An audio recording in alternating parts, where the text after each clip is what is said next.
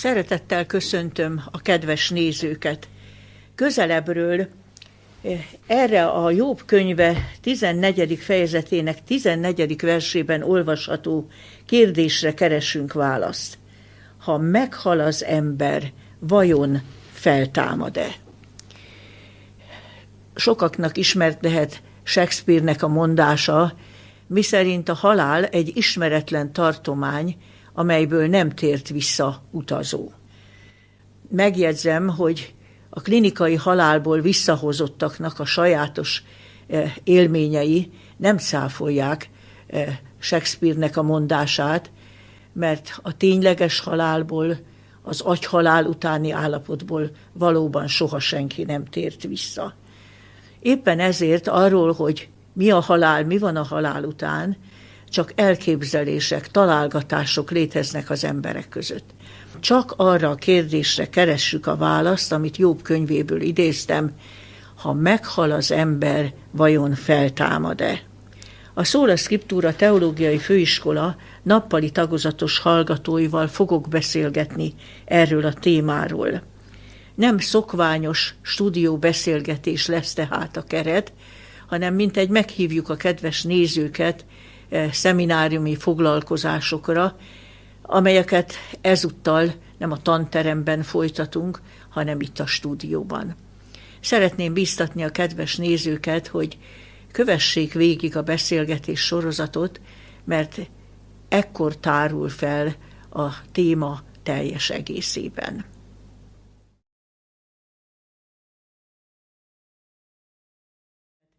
Folytatjuk a megkezdett beszélgetés sorozatot a Biblia halálról és feltámadásról szóló tanításáról. Eddig már szó volt arról, hogy az Ószövetség mit mond a halál miben létéről, a halottak állapotáról, és mindig felvillant már a feltámadás reménysége is az ószövetségi kijelentéseknél is. Azután kiemelten beszéltünk arról, hogy Jézus mit tanított halálról, halállal szembeni reménységről. Ma pedig az új szövetség többi iratában található kijelentéseket vesszük számba, vajon ezek a kijelentések is, amelyeket az evangéliumokon kívül a többi új szövetség iratban találunk, ezek is összhangban vannak-e azokkal a kijelentésekkel, amelyeket eddig megismertünk. Ez azért is nagyon érdekes, hiszen a Biblia 66 könyve, 66 különálló irata, eh, mint egy 1500 év alatt keretkezett, és eddig azt láttuk, hogy ennek ellenére bámulatos az összhang, hogy ugyanazt mondják a halál miben létéről, a halottak állapotáról, a halállal szembeni reménységről. Tehát lássuk most, hogy az új szövetségi iratokban milyen kijelentésekkel találkozunk. Továbbra is a, a Szóla Scriptura teológiai főiskola nappali tagozatos diákjaival beszélgetünk ezekről a témákról, mintha csak egy tanórára hívnánk meg a hallgatókat, ahogyan itt a főiskolán ezeket a témákat felfejtjük. Tehát akkor mindjárt kezdjük is azzal, hogy láttuk, hogy mind az Ószövetség, különösen Zsoltárok, aztán Jézus is úgy beszél rólunk emberekről, hogy mindannyian a halálítélete alatt vagyunk a bűn miatt. Más újszövetségi iratokban, az evangéliumokon kívül szintén találkozunk ezzel a gondolattal? Igen, és itt hagyd, hagyd idézzem Efézushoz írt levél, az Efézus beliekhez írt levél második fejezet első versét. Titeket is megelevenített, akik holtak voltatok a ti védkeitek és bűneitek miatt. Ugye uh, itt konkrétan ki is mondja, hogy azért voltatok holtak, mert védkeztetek, illetve bűnösök voltatok. Itt a holtak voltatokat természetesen a, a, az első halálra, illetve a, a, még az életükben a halál törvénye miatti állapotukra érti, itt Pálapostól, és a megelevenítés az pedig a, a gyakorlatilag a, azt szimbolizálja, hogy, hogy hogy ők már átmentek a halálból az életre, tehát már megindult bennük egy olyan folyamat, ami megszabadíthat a haláltól, Igen. kigyógyíthat a bűnbetegségből, és hát ugye az efézusi gyülekezet tagjai élő emberek voltak, és őket is így szólítja meg, hogy ti holtak voltatok. És azért mondja múlt időben, mert amikor a Krisztus evangéliumát ők megismerték és befogadták, és engedték, hogy a Szentlélek munkálkodjék az életükben, azzal beindult egy olyan folyamat, amely, ahogy mondtad, azt jelenti, hogy átmennek már a halálból az életre. A végi életben már úgy tartják őket számon, mint akik a igényt tartanak az örök életre, és az életük azzal telt, hogy alkalmassá váljanak a, az örök életre, és elkerüljék a kárhozatot, a második halált. Ugye ez Jézus szóhasználata volt, hogy átmenni a halálból az életre, és találunk-e szinte szó szerint ezzel megegyező kijelentést is az új szövetségben. Mm, János első levelében van egy ilyen uh, ige, a harmadik fejezet 14. verse. Mi tudjuk, hogy átmentünk a halálból az életre, mert szeretjük a mi atyánk fiait. Aki nem szereti az ő atya, fia, atya fiát, a halálban marad. Ugye itt ennél a igeversnél itt a halálból, ugye itt megint az első halálról beszél, ugye erről a, a földi alvó állapotról, és a, utal a halálban maradt kifejezés arra, hogy, hogy ebben a, tehát a, a, ebben az első halálból ő a második halálba ugye megy át, tehát az örök halálban marad, hogyha aki nem szereti az ő atya fiát, ugye, mert hát ahogy a, a Biblia fogalmaz a római levélben, hogy a, annak okáért a törvények betöltése a szeretet, tehát az, a szeretet törvény, az Isten törvényének a betöltése az, hogy a másikért élés, ugye a, a, hogy szeretem az én atyám fiát, ahogy itt konkrétan meg is fogalmazza, ez a, ez a szeretet az, ami meg tud minket menteni, ugye a bűntől, ugye a vétektől, hogy ha, ha az a szeretet él bennünk, ami Krisztus szeretete, ugye, ami, hogy föláldozta saját magát az emberért. Igen. Igen, ezzel fölidézted azt, amiről korábban is szó volt, hogy a, a bűn lényege a törvényszegés, és hogyha az ember a bűnből kigyógyul, akkor a, az Isten egyetemes erkölcsi törvénye lesz az uralkodó a gondolkodás módjában, a cselekvési törvényében, ami nem más, mint a másokért élő, a mások javát kereső szeretet az egoizmus helyett. Szeretném, ha ezek után arra fordítanánk a figyelmünket, hogy e, jelenések könyve, ugye a Biblia utolsó könyve, és úgy kezdődik, hogy ez Jézus Krisztus kijelentése, és János apostol e, itt megörökíti azokat a kinyilatkoztatásokat, amelyeket ő Pátmos szügetén számüzetése során kapott Istentől, megjelent néki a, a mennybe visszatért Jézus, az ő szeretett mestere e, isteni dicsőségében, és egy ilyen döbbenetes kijelentést tett, e, idézem jelenések könyve első fejezetéből a 17.-18. verset, én vagyok az első és az utolsó, az élő pedig halott voltam és ime élek örökkön örökké. Amen. Nálam van a sír és a halál kulcsa. Hát ezt az utolsó mondatot szeretném, ha kiemelnénk. Ugye félreérthetetlen, hogy Jézus szól, ő az, aki saját személyében szól, mint az ismét minden hatalommal bíró Isten fia, hogy én vagyok az első és az utolsó. Azonosítja magát, mikor azt mondja, az élő pedig halott voltam, de miért különös ez a kijelentés, hogy nálam van a halál és a sír kulcsa? Ugye itt megint a, visszatérünk a, a halál okára, tehát hogy miért hal meg az ember, tehát miért, és itt, itt halál alatt megint, most én az első halált értem, hogy a bűn az oka annak, hogy meghalunk, és itt a, a sír alatt, ahogy azt mondja, sírnak és halálnak kulcsai. Tehát itt két különböző fogalmat használ.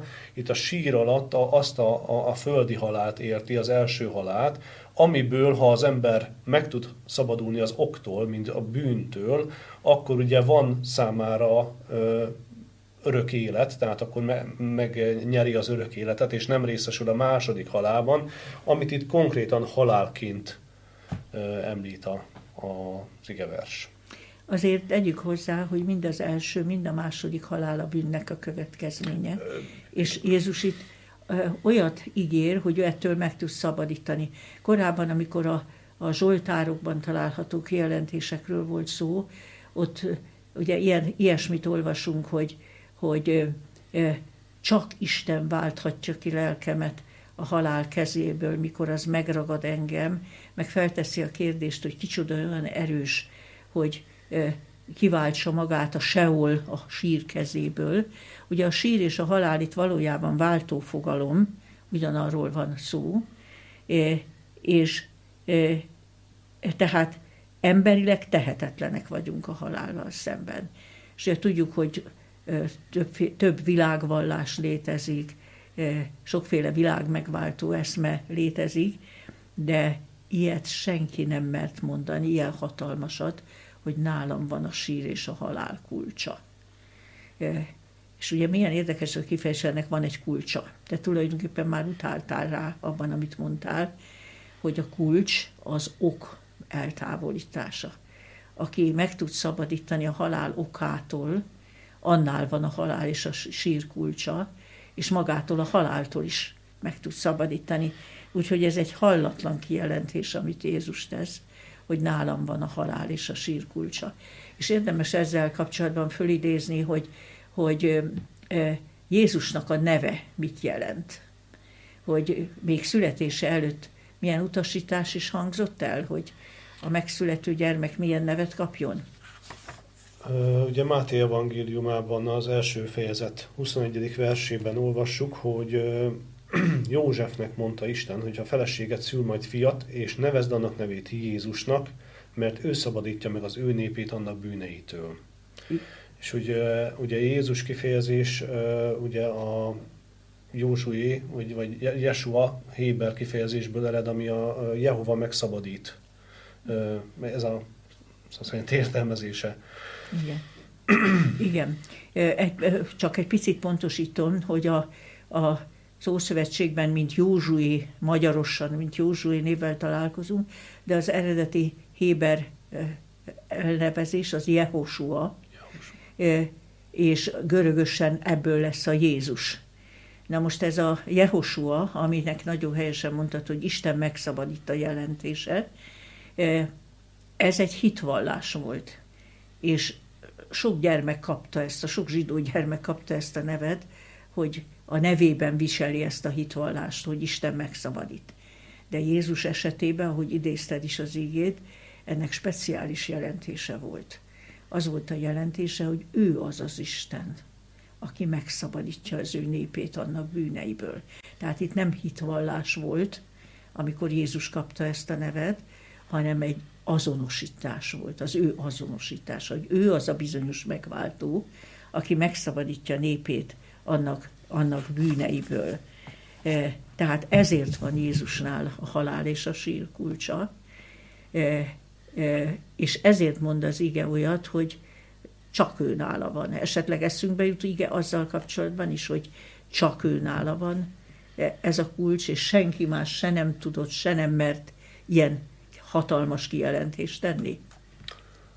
Az apostolok cselekedetei negyedik fejezetének a 12. verse, az így hangzik. Nincsen senkiben másban üdvösség, nem is adatott emberek között az ég alatt más név, amely által kellene nekünk megtartatnunk. Kategórikus kijelentés, nem? Tehát rajta kívül olyan megváltó, aki, aki a haláltól és a halálokától tudna megszabadítani, nincsen. Tehát ez egy nagyon hangsúlyos uh, ige, és akkor talán itt értünk meg egy olyan igét is, ami először csak úgy kérdezzük, hogy miért hangzik így. Pálapostól a Korintusi első levél 15. fejezetének a 26. versében azt mondja, mint utolsó ellenség töröltetik el a halál. Akkor próbáljuk értelmezni ezt a verset. Miért a halál az utolsó ellenség? Hát, mert először az okának kell eltűnnie, ami ugye a bűn, és csak utána, utána lehet a halál is, hogy, hogy az is eltör, eltöröltetik. Igen, én csak visszatérve egy pillanat erejéig, ugye a sír és a halál kulcsai kifejezéshez, ugye még jelenésekből idézett igében, ugye én úgy értettem, hogy tényleg a sír és a halál ilyen szempontból, tehát váltófogalmak, viszont itt mégiscsak az első és a második halálról beszél, mert ugye a sírból is ő tud megszabadítani azáltal, hogy ugye az ember elhagyja a bűneit, mert ha elhagyja a bűneit, úgy kap jogot arra, hogy feltámadjon és örök életet nyerjen, és a halál, mint második halálból is ő tud meg, tud, az igazi haláltól is ő tud megszabadítani, hogy nem kell elszenvednie ezt a halált, ha megszabadul a bűneitől. Igen, Igen így is lehet érteni, hogy, hogy az első haláltól is, meg a második haláltól is, mindkét haláltól ő tud megszabadítani. És ez e, sokszor elhangzik a kérdés, hogyha Jézus tényleg megváltó, hát akkor miért halnak meg még az ő követői is? És lám ez az íge milyen választ ad rá, hogy a halál mint utolsó ellenség töröltetik el, mert előbb a halál okától kell megszabadítani bennünket, és azért az is benne van, hogy a bűn ellenség. Tehát egyik se Istennek a teremtése, se a bűn, se annak a következménye a halál. Amikor Isten megteremtette a világot, olvassuk a Bibliában, minden igen jó volt és ugyanaz a teremtő, aki mindent igen jónak teremtett, és akinek elszenvedni kell azt, hogy ez az ő teremtése milyen tragédiába fordult, ugyancsak ő az, aki megszabadít az első számú ellenségtől is, meg a második számútól is. Tehát ő nem hagyja az ő teremtményeit a bűn és a, a halálnak a fogságában. Na most tehát akkor még az új szövetségi iratokban azt figyeljük meg, hogy eh, hogyan írnak a, a új szövetségi iratoknak az emberi szerzői, akik közvetítik Isten üzenetét, hogyha ezeket tudjuk a halálról, meg ezeket tudjuk a haláltól való szabadításról, akkor eh, a hívő ember is úgy fél a haláltól, mint mint az, aki ezt az evangéliumot, ezt a jó hírt nem ismeri. Milyen igékkel találkozunk? Hát ugye itt például a zsidókhoz írt levél második fejezet 15. verse így hangzik, hogy Jézus azért jött a világra, hogy megszabadítsa azokat, akik a haláltól való félelem miatt életük, egész, teljes életükben rabok voltak. Itt ugye benne van, hogy hogy, hogy a halálfélelemtől így az ember megszabadulhat, hogyha valóban ö, elhiszi, ö, és ö, hisz Krisztusban, és elhiszi ezt, hogy, hogy ő valóban megszabadítja, és meg tudja szabadítani. És óriási dolog. Csak úgy egy rövid megjegyzés erejéig szövöm bele, hogy én 20 éves koromban hajszányira voltam a haláltól. Egy vérvérgezés következtében 41-8-nál tartottam, annyit mutatott a hőmérő, mielőtt az eszméletemet is elvesztettem, és amíg még az eszméletem megvolt, és tudtam, hogy itt a halál, komolyan mondom, őszintén mondom, hogy 20 évesen minden félelem nélkül meg tudtam volna halni. 18 éves koromban keresztelkedtem meg, abszolút meggyőződéssel, és mondhatom, hogy egy boldog keresztény voltam, és akkor én kipróbáltam, hogy tényleg megszabadít a halálfélelemtől. Végig gondoltam, hogy a halál csak egy alvás, a dicsőségben visszatérő Krisztussal való találkozás lesz a következő pillanat, amikor én felébredek, és semmiféle félelmet és aggodalmat nem éreztem. Még egyszer elsóhajtottam, hogy Isten nem bocsásd meg bűneimet a Krisztusért, és teljes nyugalommal, félelem nélkül meg tudtam volna halni. Tehát nagyon igaz ez az ige, hogy Jézus megszabadítja azokat, akik a haláltól való félelem miatt rabok voltak. És aztán még milyen ígék szólnak az új szövetségben eh, eh, erről. A jelenések könyve 14. fejezet 13. verse így szól, hogy Boldogok a halottak, akik az Úrban halnak meg, mert megnyugszanak fáradtságuktól, és cselekedeteik követik őket.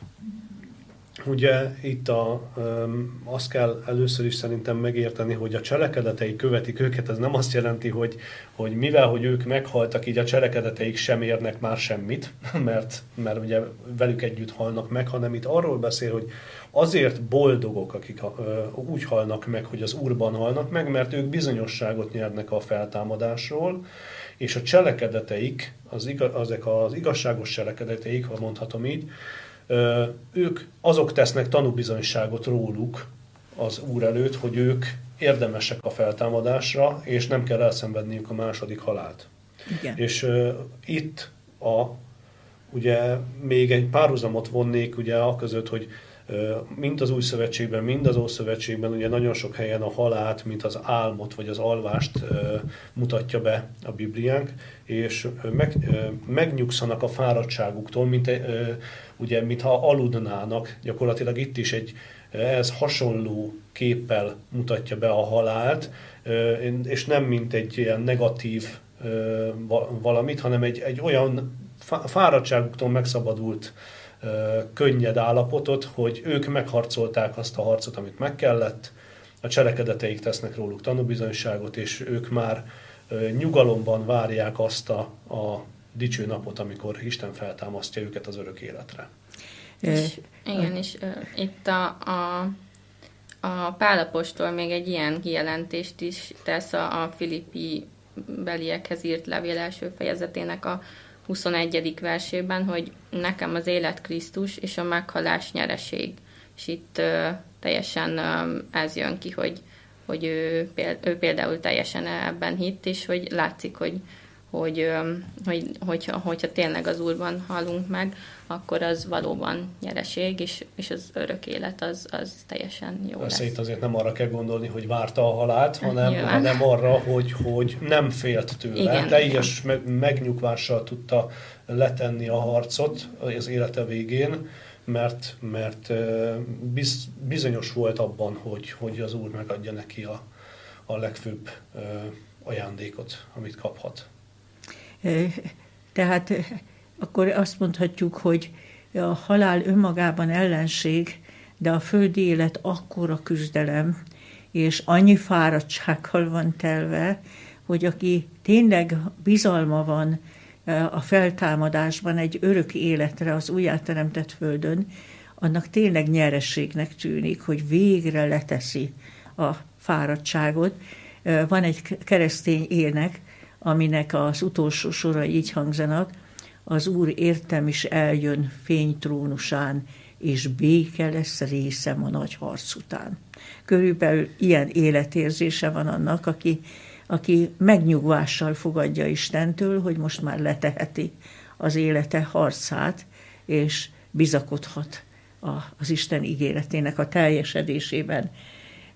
Én még egy picit visszatérnék arra, amit te mondtál arról, hogy, hogy érdemes az örök életet, csak azért, hogy valaki félre ne értse, és, és hogy a cselekedeteik valóban tanúskodnak róluk, de igazából nem úgy, hogy csupa jó cselekedeteik vannak, egy pöcs sincs rajta, hanem arról tanúskodnak, hogy a hitet mindvégig megőrizték, a belső azonosulást az igazság törvényével, és komolyan vették a, a, a bűnnel való szembefordulást. Nem azt jelenti, hogy abszolút hibátlanok voltak, hanem, hanem azt jelenti, hogy ha, ha megszekték a törvény, szívből bocsánatot kértek, és annál nagyobb odaadással folytatták a keresztény életnek a küzdelmét, és nem saját érdem alapján üdvözülnek, hanem a Krisztus helyettes áldozatába vetett hit által, mert olyan ember, aki a, a cselekedeteivel eleget tudna tenni a, az Isten erkölcsi törvénye kívánalmának,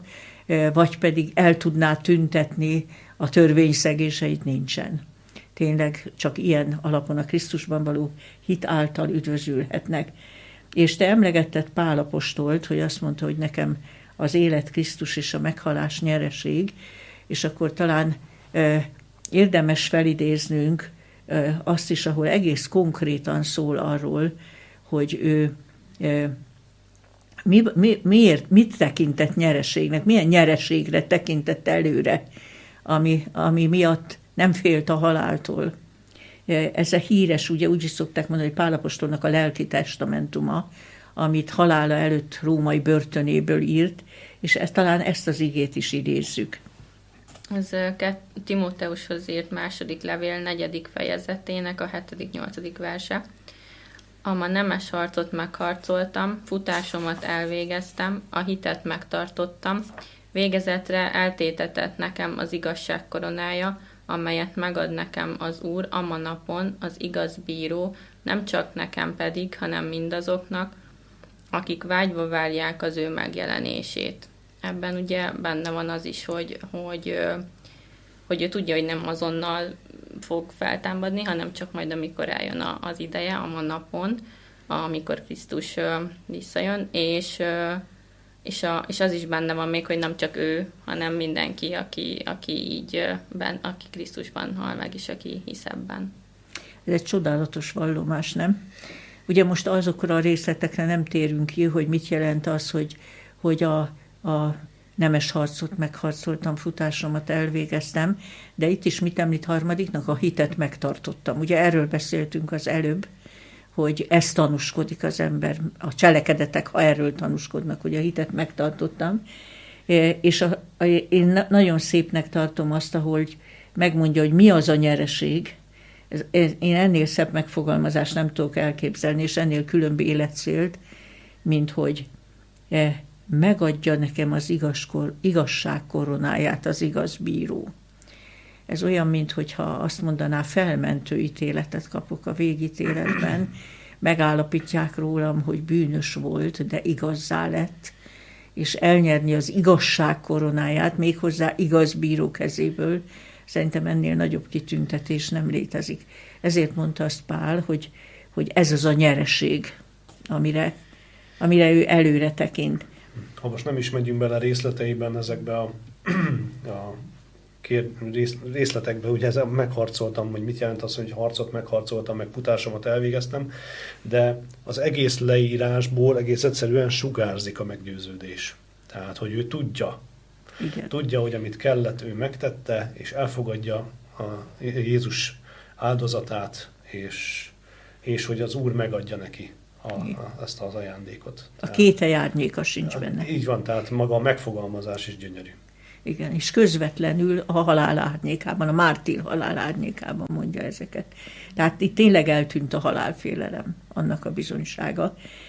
E, mindeddig még arról nem beszéltünk, hogy az újszövetségi iratokban, tehát az evangéliumon kívüli újszövetség iratokban is megjelenik-e az alvás hasonlata. Hol találkozunk a, az újszövetségi iratokban az alvás hasonlattal. Hát ugye bizonyos fokig, amit az előbb idéztünk, hogy boldogok a halottak, akik az Úrban halnak meg, mert megnyugszanak. Itt megemlítem, hogy az a, az a görög ige, amely itt szerepel, azt a halálra is használja, a halálban megnyugodni. Ugye mi is használunk ilyen kifejezéseket, hogy Isten nyugosztalja őt, nyugodjék békében. Ugye ez a halállal összekapcsoljuk, ezt a megnyugvást letette a küzdelmet, e, és e, ugyanezt a kifejezést, ugye anapájó a görög szövegben, az ige, az a halálra is vonatkozik. Tehát már itt is itt van az alvás hasonlata. Megnyugszik, mint az álomban, az alvásban, de azért hol van olyan új szövetségi ige szakasz, ahol kifejezetten megjelenik az alvás hasonlata. Ugye a Tesszalonika beliekhez írt első levél negyedik fejezetének 13 18 tartó verse beszél erről is. Ugye olvasom, hogy nem akarom továbbá, atyám fiai, hogy tudatlanságban legyetek azok felől, akik elaludtak, hogy ne bánkodjatok, mint a többiek, akiknek nincs reménységük.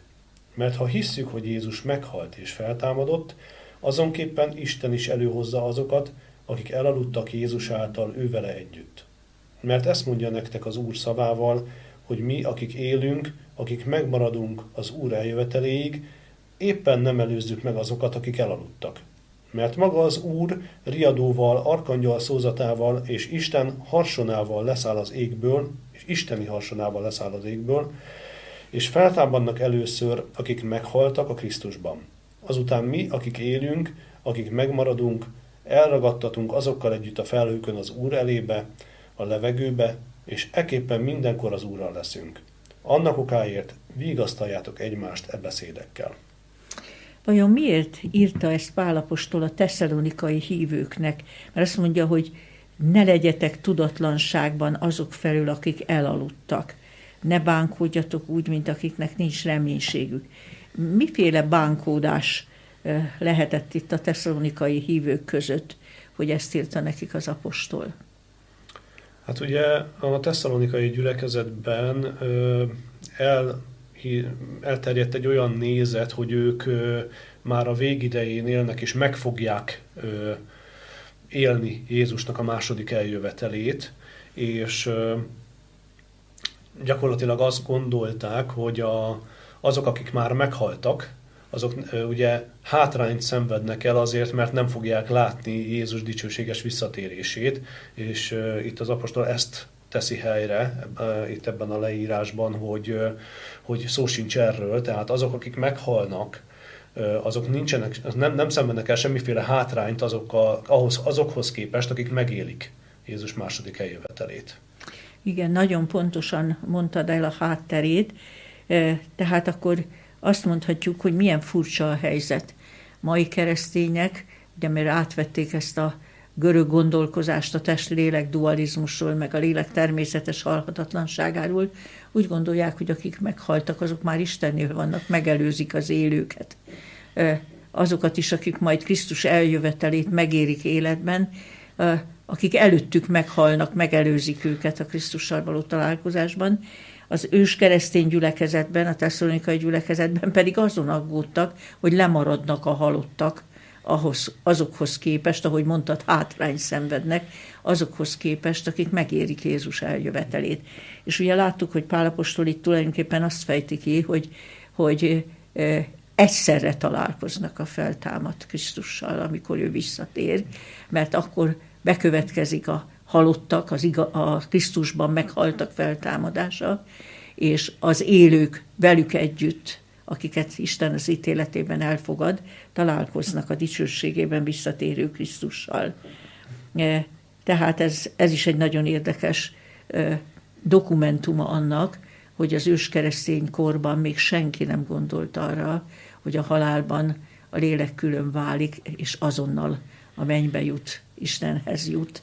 Tehát ők egyenesen bánkódtak a, a halottaik felől, és ahogy mondtad, Pál helyre teszi őket, és ugye itt szerepel ez a szó, hogy akik elaludtak. Tehát az alvás hasonlata végig, az a Biblia kezdetétől a végéig megtalálható a halálra. És talán akkor ezzel is zárjuk a beszélgetésnek ezt a szakaszát, hogy a halálfélelemtől is megszabadít a megváltó Krisztusban való hit, hogy a saját halálunk miatt aggódjunk, rettegjünk, féljünk, de vigasztalás nyújt a szeretteink elvesztésénél is. És milyen különös, hogy mi a boldogságot meg a halált, ezt a két szót végképpen nem kötjük össze, és mégis azt olvastuk itt, hogy boldogok a halottak, akik az Úrban halnak meg. Nem azt mondja, hogy a szeretteik boldogok, de a, ők boldogok, mert ők már letették a fáradtságot, és, és bízhatnak az Isten ígéret teljesedésében. A szeretteiknek se azt mondja Pálapos, hogy egyáltalán ne bánkódjanak, mert a szeretet kapcsolatoknak az időleges szétszakítása is fájdalmas, de azt mondja, ne bánkódjatok úgy, mint akiknek nincs reménységük. Mert itt van a viszontlátás reménysége, az egyszerre találkozás lehetősége Jézus Krisztussal. Itt fejezzük be, és még a hátralévő további beszélgetésekben még mindig lesz miről folytatnunk ezt a témát. Köszönjük szépen a figyelmet!